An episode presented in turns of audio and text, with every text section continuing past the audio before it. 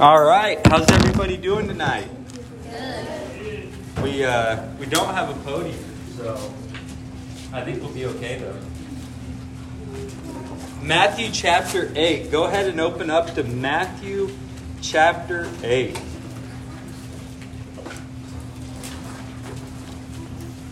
Hopefully, you'll remember from past weeks that Jesus here, we're, we're at a transitional phase in uh, Matthew, if you will, where he is he was at around the Sea of Galilee in the hill country just to the west of the Sea of Galilee. That was the setting for the Sermon on the Mount, Matthew's chapter Matthew chapters five to seven. Then, after the Sermon on the Mount, you'll remember he goes into Capernaum, which is a little bit further west, kind of that area right in between the Mediterranean Sea and the Sea of Galilee. And that's where he spends time doing miracles, ministering to people, um, uh, various things. And last week, you'll remember, as crowds begin to gather, as people begin to hear about the ministry of Jesus, the power of his teaching, the way he taught with such authority, uh, the miracles that he was performing, that he was uh, taking people who were ill from since birth, people who had long term, lifelong diseases and instantly healing them. That he was casting out demons. That manifestation of his power combined with his uh, overwhelming and uniquely authoritative teaching, uh, news spread and people were coming, and there was just mobs and mobs of people coming around Jesus and, and crowding around him. And in verse 18 of chapter 8, remember from last week, when the crowds, when Jesus saw the crowds, he gave orders to depart to the other side of the Sea of Galilee. And so last week we looked at kind of the, the trip from there, from the sea or from Capernaum down to the Sea of Galilee with his disciples.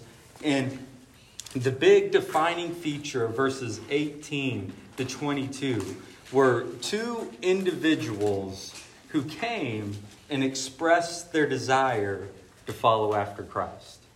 In Christ, knowing their hearts, knowing that they had yet to count the cost of what it truly meant to be a disciple of His, knowing their hearts, He brought that to their attention. He brought to their attention that they had yet to recognize the value of Christ and the value of following Him above all earthly things he, he told the one man that, hey, even the animals of this earth have a place to lay their head. Yet me, the, the, the Son of Man, I have nowhere to lay my head. And remember the other guy, he wanted to stick around until he was able to get his inheritance from his dad. He wanted to stick around, and he was like, Christ, I'll follow you. I'll follow you one day, but not yet. I'm not ready yet. And Christ told him, hey, let the dead bury their own dead. Like, leave the things to this world for the people of this world. If you want to follow me, leave this world behind and commit yourself fully. Throughout chapter 8, Jesus has been showing his divine power. He's been showing us that he is the Son of God. He is God made flesh, Emmanuel, God with us. What are some of the areas in which he's displayed his power. What are some of the ways he's displayed his power? Ian? Miracles in general.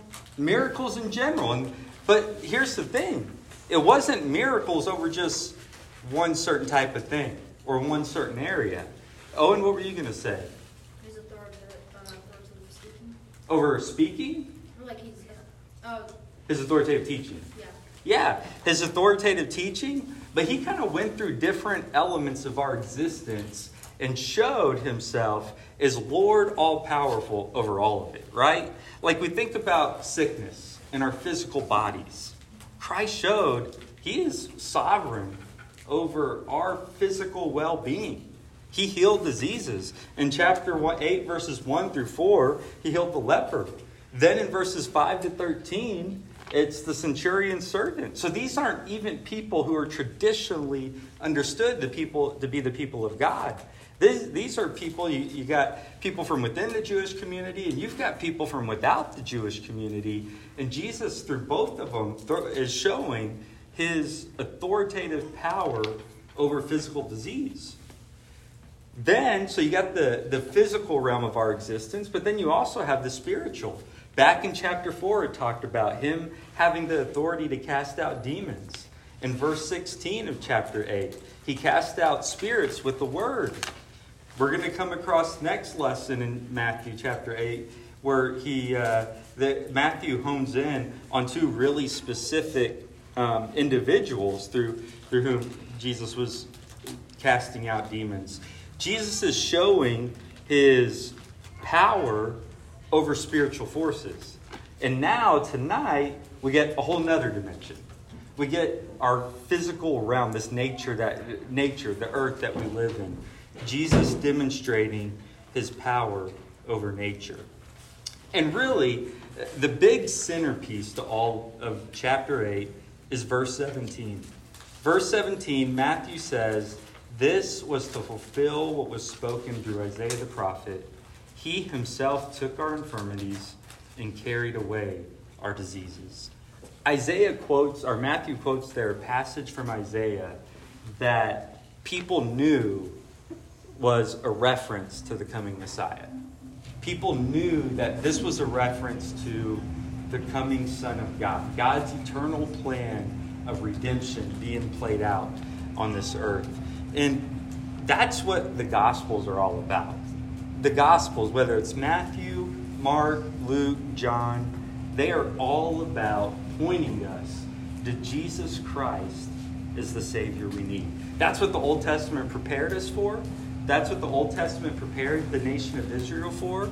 The reality that we have a sin problem, but that God had a redemptive plan for this sin problem, a plan to be carried out through his Son, through the Messiah.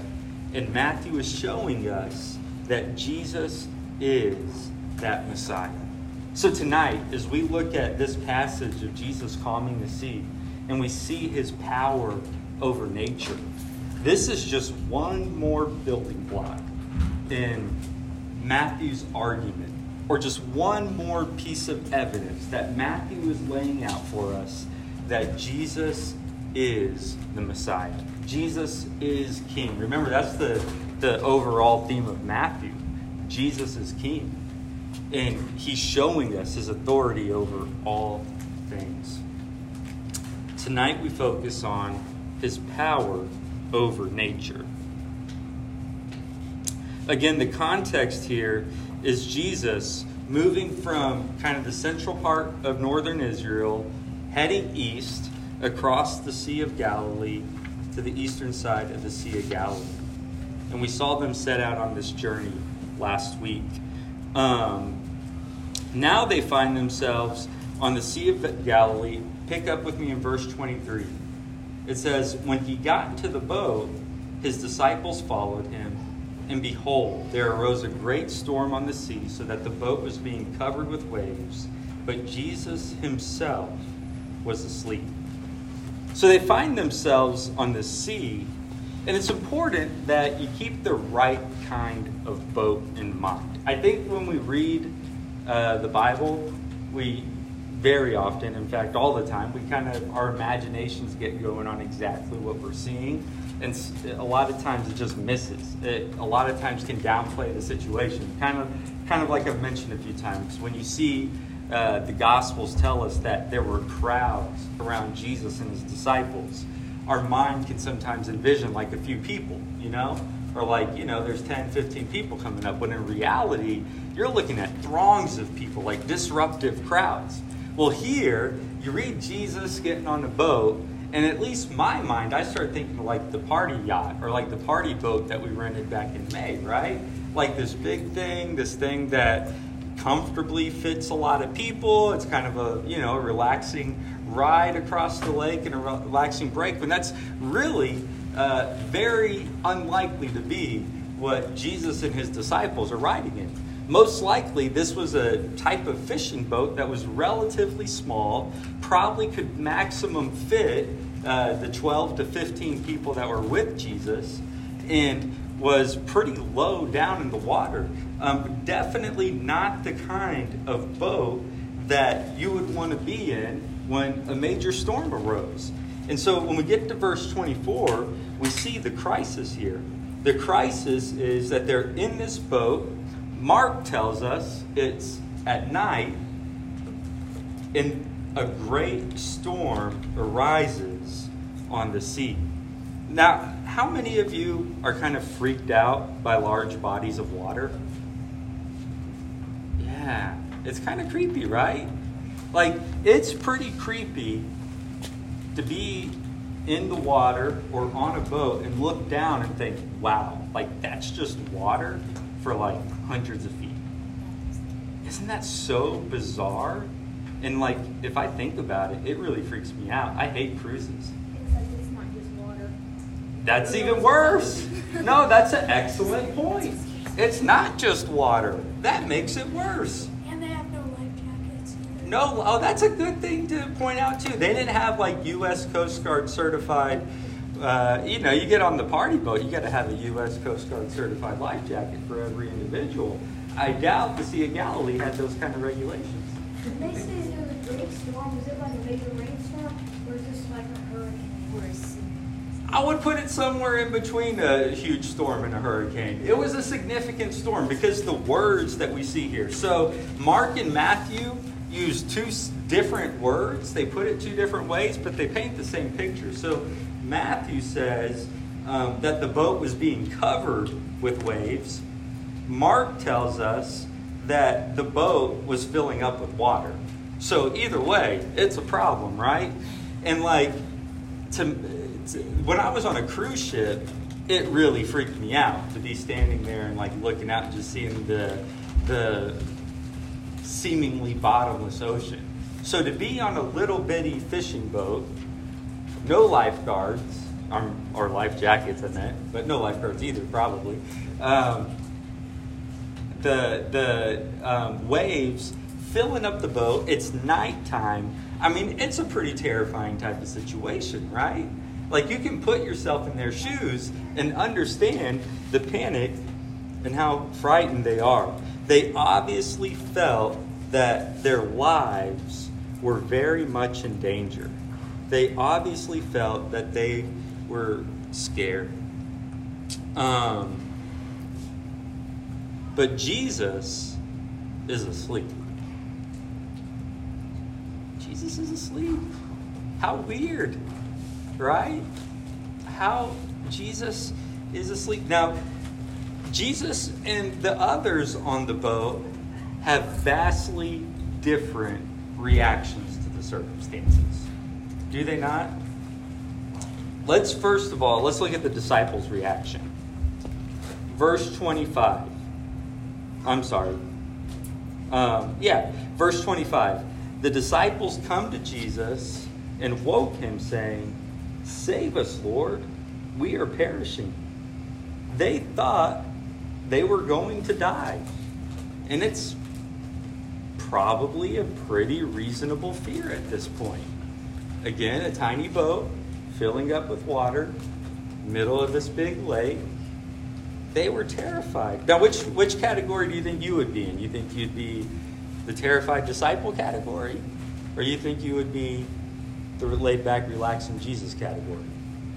Oh, I'd be totally relaxed. No. You'd be totally relaxed? That's pretty good. Ian, I think you'd be pretty, well, I don't know. I would be freaking out at the bottom of the boat. You'd be freaking out at the bottom of the boat, oh, okay. I'd be scared inside, but I wouldn't show You'd be scared, but you'd put on a brave face. That's good. I like that. That's, that's the kind of people you need. People who put on a brave I face. would pass out. You'd pass out. Hey, all right. Not adding to the hysteria necessarily. it.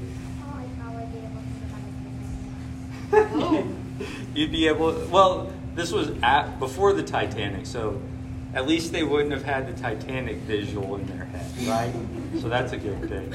Uh, I'd jump out and drown so I could get out.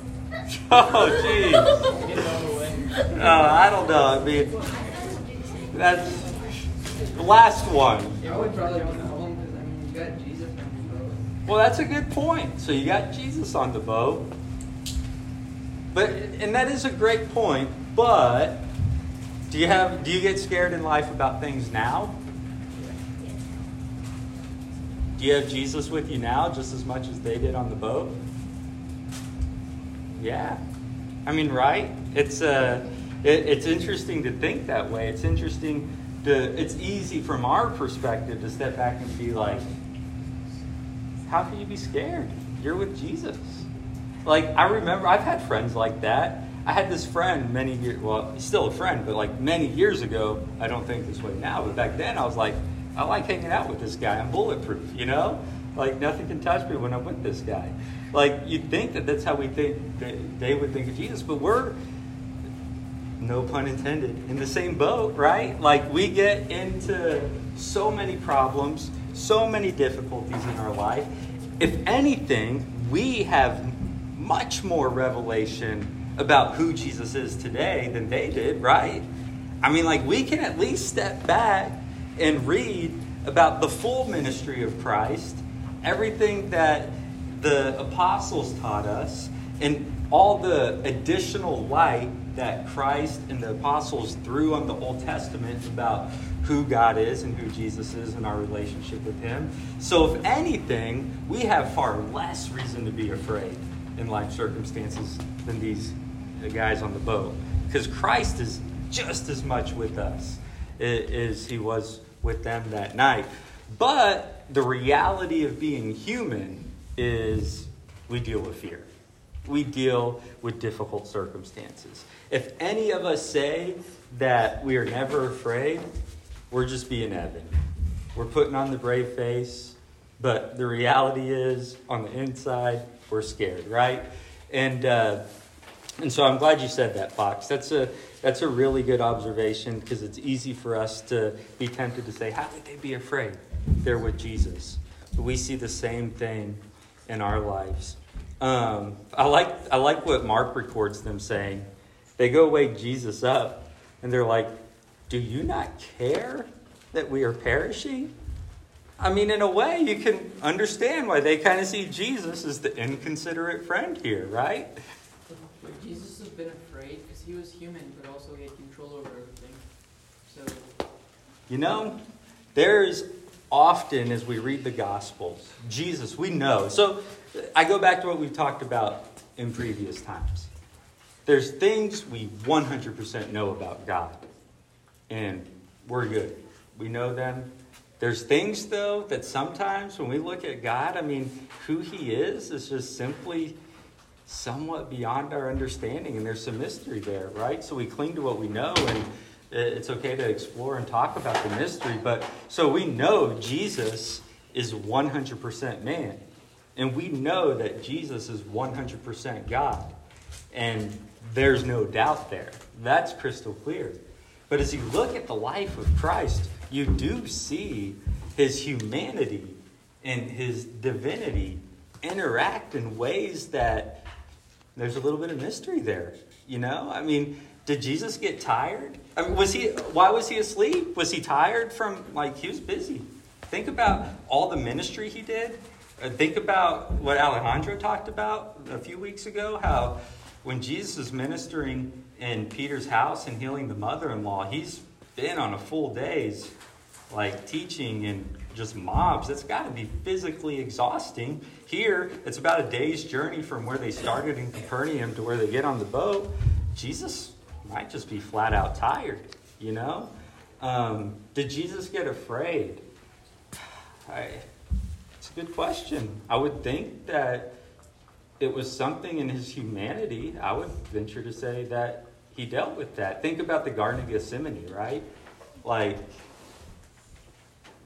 going to the cross was something he lovingly did in love for us and obedience to the Father, but he definitely dealt with the human anguish of the situation. Look at the Garden of Gethsemane, and you see his humanity very much impacted by the reality of what he was to suffer in the cross and taking on the wrath see of God. being afraid about like dying, but I'm not sure about like like like a say a snake. he has control over the snake, so Like if he knows that he's going to Yeah. do something, he could be afraid of that just for like the feeling it. But like, I don't know about. I'm with you here. Like, you- the, I think I could uh, get on. I don't know the answer to this, but I could get on board with the idea that Jesus is asleep in the boat because he knows that this isn't dying in the middle, like sinking on a fishing boat, isn't what God the Father sent him here to do. You know, I could definitely get on board with that. With Jesus saying, you know, let it storm. God just, or the Father just wants me to use this as an opportunity to demonstrate my power. I think that he wasn't fearful because he knew that he was all powerful. And even though he was human, he's able to deal with everything perfectly. So I don't think he was fearful. I think he was more annoyed with his disciples for waking him up after a very physically exhausting day of teaching to some pretty rowdy crowds. Um, Yeah, I'm open to the idea that he was not afraid at all. I'm also open to the idea that he was fully human, and so maybe he did. I don't know. Um, I don't think he would be afraid of death because he knew he was going down the cross and that wouldn't be God's plan for him. Yeah. Yeah, I, I'm not going to argue with you on that. I don't. I don't know. I'd have to think that through. That's kind of. I'm going to put that in the category of something interesting to think about and explore. But like, okay, I can think of plenty of things where I know. I mean, I know. I feel very confident in where I go after death. But I still have a little bit of anxiousness about the process. You know, like, so I, I don't know. It's a tough question. It is easier to not be scared when you know what's gonna happen, because you're just like, it's hard being scared to not know what's gonna happen next. Yeah. Yeah, that's true. But I can think of a lot of things that I'm anxious about when I know. You know, the bottom line is we go back to what I was saying. We cling to those things that the Bible clearly tells us, right? We don't negotiate on those. But there's some mystery when it comes to God and when you're dealing with the mystery of God made flesh. Um, but it's a, it's a very interesting thing to talk about. And I think it comes up in a very interesting way here. The disciples had no doubt at this point that their lives were very much in danger.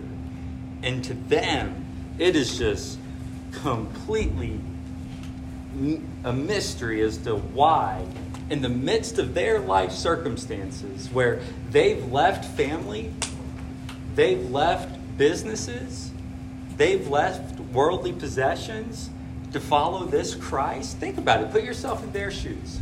You said, okay, so Jesus, we saw last week, he had a high call for discipleship, high demands. It cost you everything. Leave everything to follow me. These people agree to that. They get on this boat, and now this is where it got them. things, right? Like you can put there yourself in them shoes and think, I left everything just to die here in the middle of the Sea of Galilee, to drown. So they go directly to the man who got him into this situation to start with, Jesus, who is asleep in the boat. But what? So that's the reaction of the men on the boat. What's the reaction of Jesus? That's really where it gets remarkable. In verse 24, um, we see Jesus is asleep, and in verse 25, they come to him and wake him up, saying, Save us, Lord, we are perishing. He said to them, Why are you afraid, you men of little faith? Now that's a question, right? Why are you afraid? It's like, are you serious? What do you mean, why are we afraid? Like, look around you. Like, did you not notice that the mat you're sleeping on here is like five inches deep in water? You know why it's five inches deep in water? Because there's a raging storm outside and all the waves are crashing in over the boat and we're filling up with water and we're sinking and we are about to die. What do you mean, why are we afraid? Like, it's a, it, it, it's a question that just kind of um, sets you back, right? Why are you afraid? But then he goes on, you men of little faith. Jesus comments on their lack of faith. That's interesting. It's uh, if you know the reality of who Jesus is, is there ever truly a reason to be afraid? If you understand the attributes of God, we talk about God's perfect love, God's perfect sovereignty, God's perfect knowledge. Think about how those three things work together, right? You have the all knowing, all powerful, all loving creator of this universe, who is your God, who is intimately invested in every aspect of your life. Now, take away any of those. Let's take away love for a second. Can you imagine how terrifying God would be if, if, if he was all knowing and all powerful, but he lacked love? That's terrifying, right? I mean, that's a tyrant, that's a dictator. Or what if you have a God who is all loving and he's all powerful, but he doesn't know much? Like lots of passion and lots of power with minimal knowledge, that's just a recipe for recklessness, right? Or what if you have, which one have I, I always forget which one I leave out. Uh, where are we at? All powerful, not all. What if you have a God who is all knowing and all loving, but maybe he can get the job done? I mean, it's nice, right? He's going to give it his best effort, but it may or may not work out. Like if Jesus decided to test the disciples and sent that raging storm, but then he couldn't stop it. Yeah. Like, oh, sorry, that was meant to be a test, but now you're just yeah. die. Like we don't want that. Like that, that's a great illustration. Like God's plans, He has good intentions, but sometimes they get off track. That's terrifying.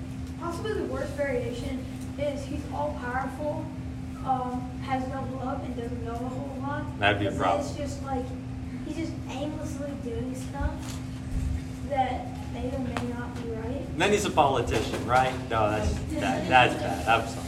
I just had to say. it. Uh, no, the um, the yeah. I mean, you see how the attributes of God work together, and so uh, I think what the point Jesus is making, obviously, Jesus knows the circumstances. He knows the situation. He knows uh, the disciples who are with him.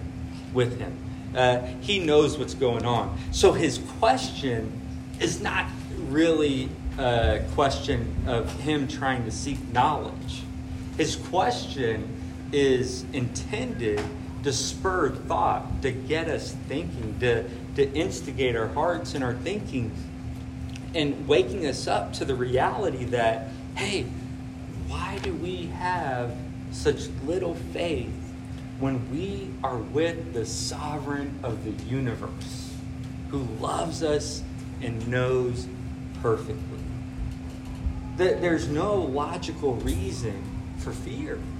Now, that doesn't mean as humans that we don't still struggle with fear. We do, because as humans, we don't always think rightly. Even when we know what we should think, we wrestle with our thoughts and we struggle with our thoughts. And we live in a sinful, fallen world, and we still have sinfulness in our lives and in our hearts that, that interrupt us from thinking properly. So we struggle with it. But what Jesus is showing here is really the irrationality of fear. So he makes these comments to him, and this isn't even the astounding part yet. Like, they're prob- probably already pretty mystified at this point in the story. You leave everything to follow this guy named Jesus. You follow him, you get on this boat, middle of the night, there's a huge storm. He's asleep you wake him up. He says, Why are you afraid? You have little faith. So there's already like, these people are really, the situation's a little astonishing, but it hasn't even gotten to the weird part yet, or the powerful part yet. It goes on. Then Jesus got up and rebuked the winds and the sea, and it became perfectly calm. Now that's amazing. Like, naturally, storms don't just immediately clear out, right? Like, storms weaken and dissipate, but they don't just stop and clear out. Disturbed waters don't just instantly become flat, become flat. Lepers don't instantly get cleansed. People with fevers don't just instantly get better, but these are miracles. These are uh, instances of divine power interrupting the natural order and doing those things which are physically impossible, scientifically impossible. Have you heard, how many times have you heard people say, oh, Elisha couldn't have made the axe head float? That's physically impossible. It's like, well, duh, that's the point. That's why it's recorded in the Bible as a miracle. Uh, Moses couldn't have parted the Red Sea. That's impossible. That's the point. These are physically impossible things that God is interjecting his power into time and history to show us his power and that he is Lord over all. Just the fact that Jesus got up to rebuke the wind and the sea. Who does that? There's only two reasons you get up to talk to the weather with the real expectation that something's going to happen. Either one, you're crazy, or two, you're God. Those are the only two explanations, right? Like, next time we have a rainstorm, I challenge any of you to get out there and do anything about it, right? You can't. And if you do try, we're just going to make fun of you because it's ridiculous. Jesus getting up to rebuke the wind and the sea is an absolutely ridiculous thing unless he is the God that he claims to be. Unless he is the God that the Bible tells us he is. But think about what the Bible says about who Jesus is. So often, when we think about creation, who do we think? Who do you typically think of when you talk about creation from the Trinity? The Father, right? Or we always talk about like God created the heavens and the earth. And that's true. But I think the person of the Trinity that comes to mind is the Father, when in reality, it's the Trinity. All members of the, the Father, the Son, and the Holy Spirit are all creators of this universe. Listen to what the Bible specifically says about um, Jesus and his role in creation and his role with nature. Colossians 1 16 and 17. Let me set this down while I flip my pages. Colossians 1 16 and 17.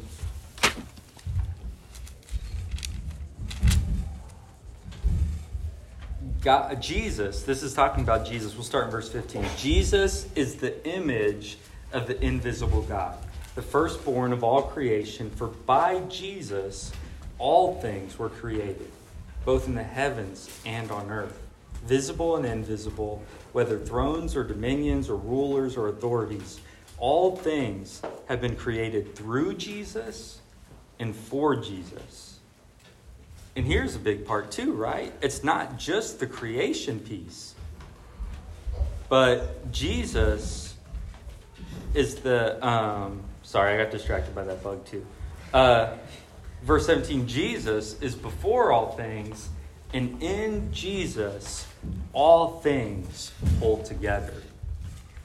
Uh, that's a role of Christ that I think we can easily forget and overlook that Jesus is Lord of creation just as much as the Father, just as much as the Holy Spirit. Jesus can get up to rebuke the wind and the waves because he is Lord over those things. John 1 1, talking about Jesus. In the beginning was the Word, and the Word, we find out this Word is Jesus because this Word becomes flesh in verse 14. In the beginning was the Word, and the Word was with God, and the Word was God. He was in the beginning with God. All things came into being through him, and apart from him, nothing came into being that has come into being. Jesus is Lord of creation. Matthew shows that to us here in this just extremely vivid illustration of the power of Christ.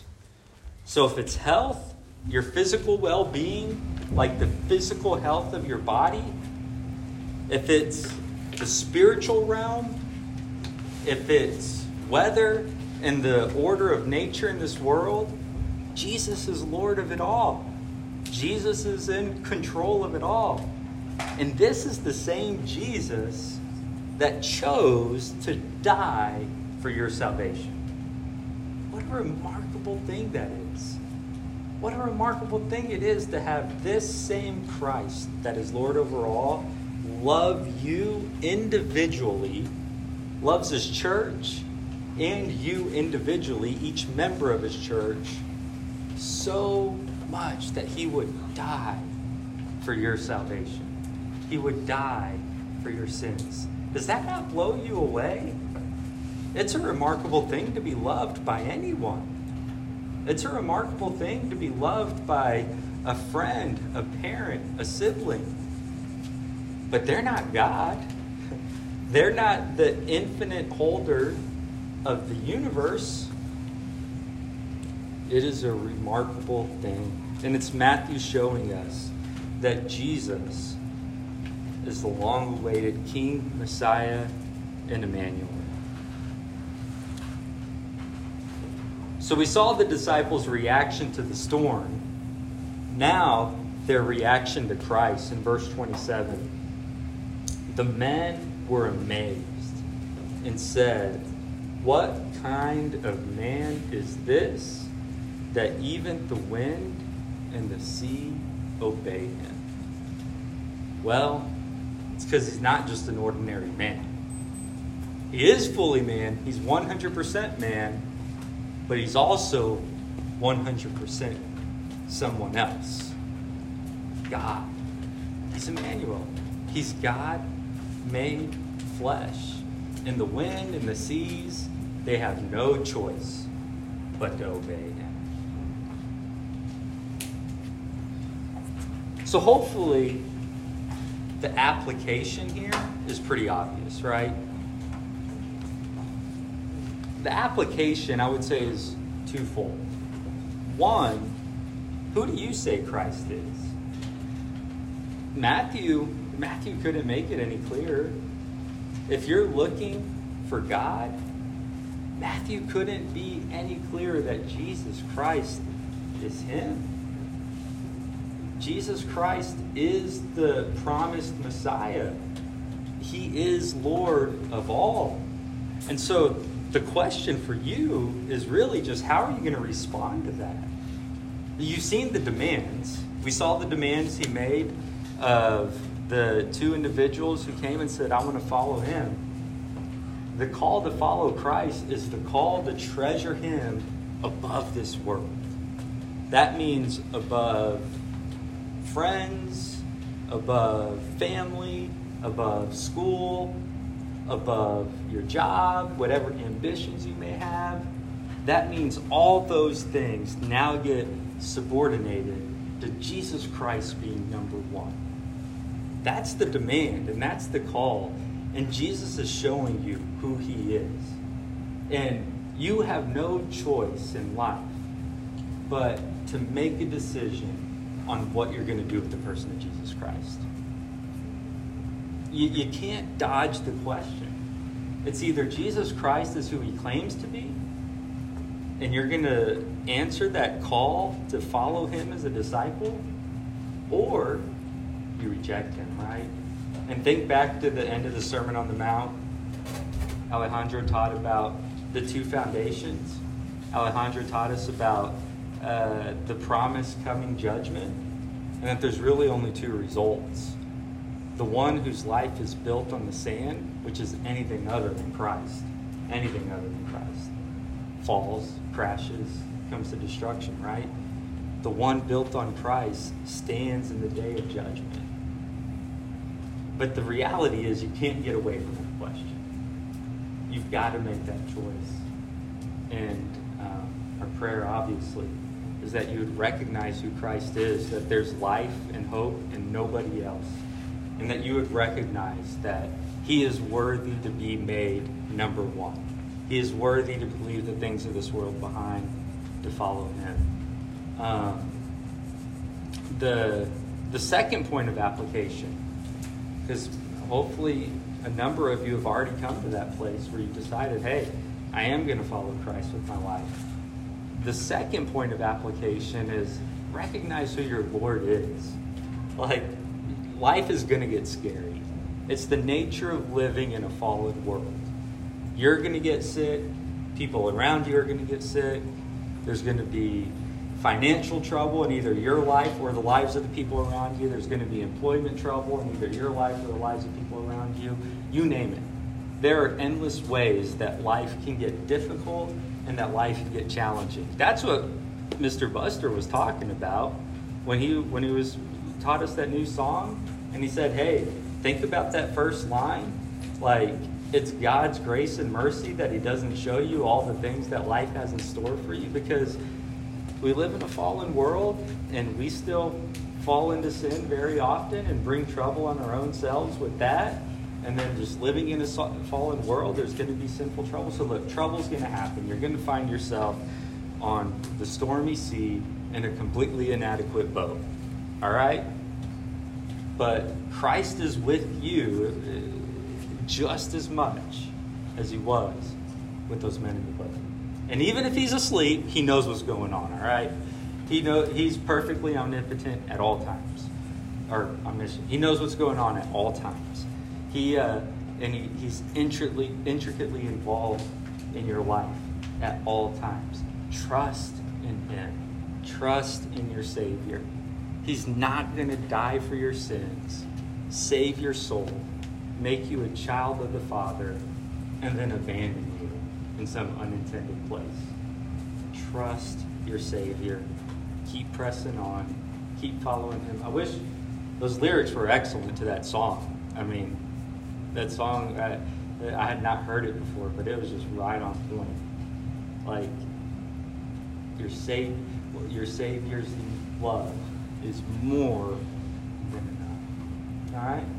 Let's pray. Lord, we do thank you so much for your love for us, that even in the midst of incredibly difficult circumstances, you're with us. And you've got power, infinite power, over all the different factors of our life, all the different things that can come into our life. You are Lord of it all, and you love us perfectly, and we thank you for that.